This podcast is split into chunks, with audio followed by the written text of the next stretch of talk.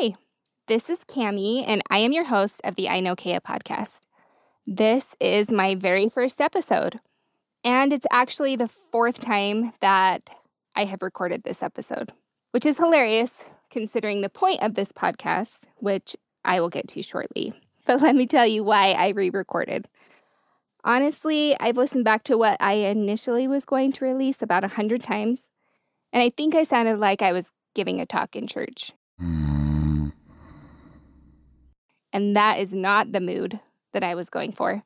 I'm probably going to be a little bit different than other podcasts that you've listened to, which is what I want because it me. That's a shout out to Tiffany Rowe. So let me start by giving myself a little introduction as well as explain the meaning behind the podcast name and really what I'm trying to accomplish by adding yet another podcast into the ether. But I mean, if DJ Khaled can say another one before every single song he records, then there has to be room for another podcast. I'm from Utah, born and raised. On the playground is where I spent most of my days, chilling out and maxing. Okay. But don't tell me you didn't want to rap the Fresh Prince theme song when you hear born and raised. Anyway, I'm from Utah. I still live here. My dad is Hawaiian and Filipino and was born in Hawaii. My mom is Caucasian and she was born in New Jersey and really raised everywhere because her father was in the army. So they moved a lot. And my parents met in Hawaii while my mom's family was based there. And that makes me a Hapa, or someone who is partially of Hawaiian and or Asian descent. Growing up in Utah, I didn't feel different from my friends, but as a kid, I did notice when people would stop and ask my mom what country she adopted us from. I mean, the offensiveness of that question is a whole other podcast topic. I might have looked different from my blonde haired, blue eyed buddies, but I was thoroughly raised in the Utah culture. I really wasn't exposed to a ton of Hawaiian culture growing up, maybe a little bit, mostly in the form of food and pidgin. And no, not that kind of pigeon. You might think you aren't familiar with Hawaiian pidgin, but most people know Dakine thanks to the backpack brand. And you can use the word Dakine for literally anything. Um, you might hear how's it for a greeting or call someone a lolo if they're being crazy or dumb. And actually, I was blown away when I discovered that my friends did not say shishi when they needed to go to the bathroom. That was a big one for me. I actually didn't take my first trip to Hawaii until I was a teenager. And this is not surprising now that I'm an adult because that is expensive. I saw the word Ainokea printed on a t shirt at the swap meet. And Ainokea is a pidgin word for I don't care. Now, I know that Ainokea can have a negative connotation in Hawaii, so I kind of want to talk about that too. Some people think Ainokea is about being lazy or indifference, but to me, it doesn't mean any of those things. I have anxiety. I always have. I always will. I actually have very clear memories of things happening to me as a child that I did not understand to be anxiety until I was an adult. It's just always something that I've pushed through. And and actually, I was very shy as a child.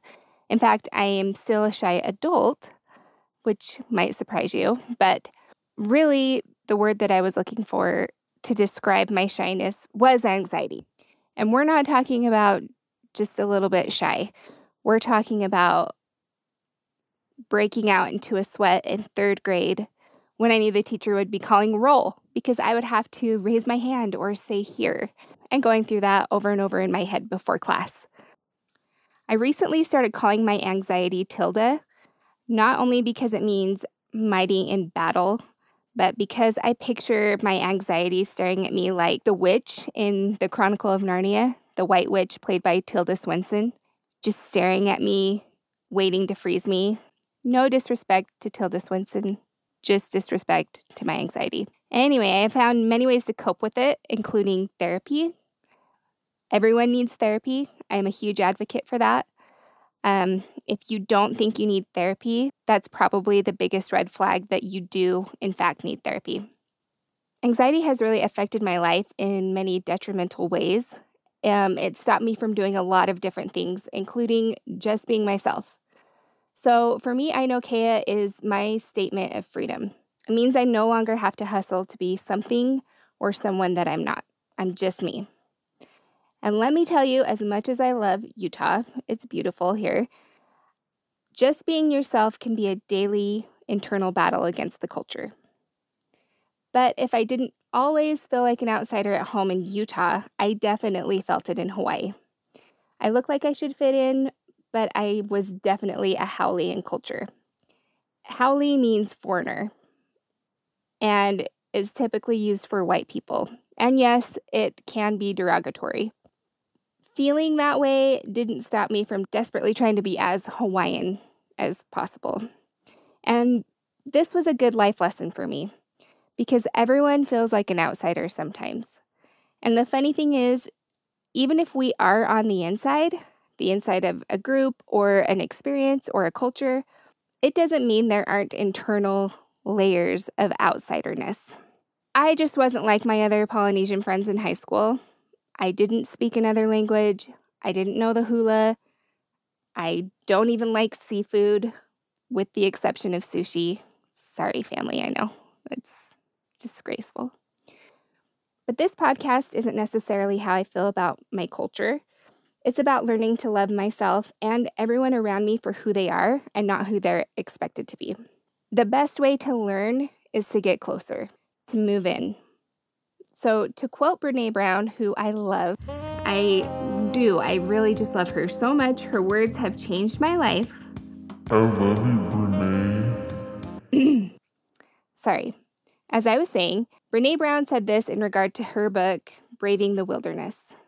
Quote Braving the wilderness is a call to courage, a call to move closer to each other because people are hard to hate close up, a call to speak truth to bullshit, but be civil, and to hold hands with strangers.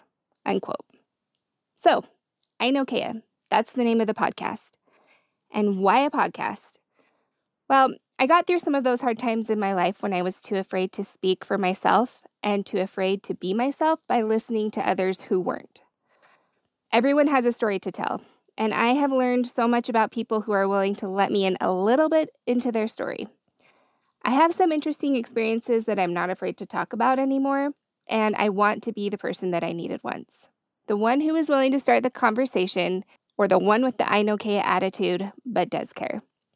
Now, I know I'm not an expert on anything, and I'm not pretending to be. I have just found so much value in the real, regular conversations that I have had with others. And I learn a lot about them, but in reality, I learn the most about myself. So I guess this is a selfish quest on an open platform to keep learning and growing. I want to answer the call to hold hands with my friends and invite strangers to join us. I'll have lots of help along the way on this podcast, so you won't just be listening to me, but I hope that you'll stick around and interact with me and my guests. Tell me what you think and also what you want to hear by reaching out on Instagram at Ainokea Podcast. That's A I N O K E A Podcast. And one last thought I picked the tagline of this podcast to be Ainokea because I do. And there's a reason for that.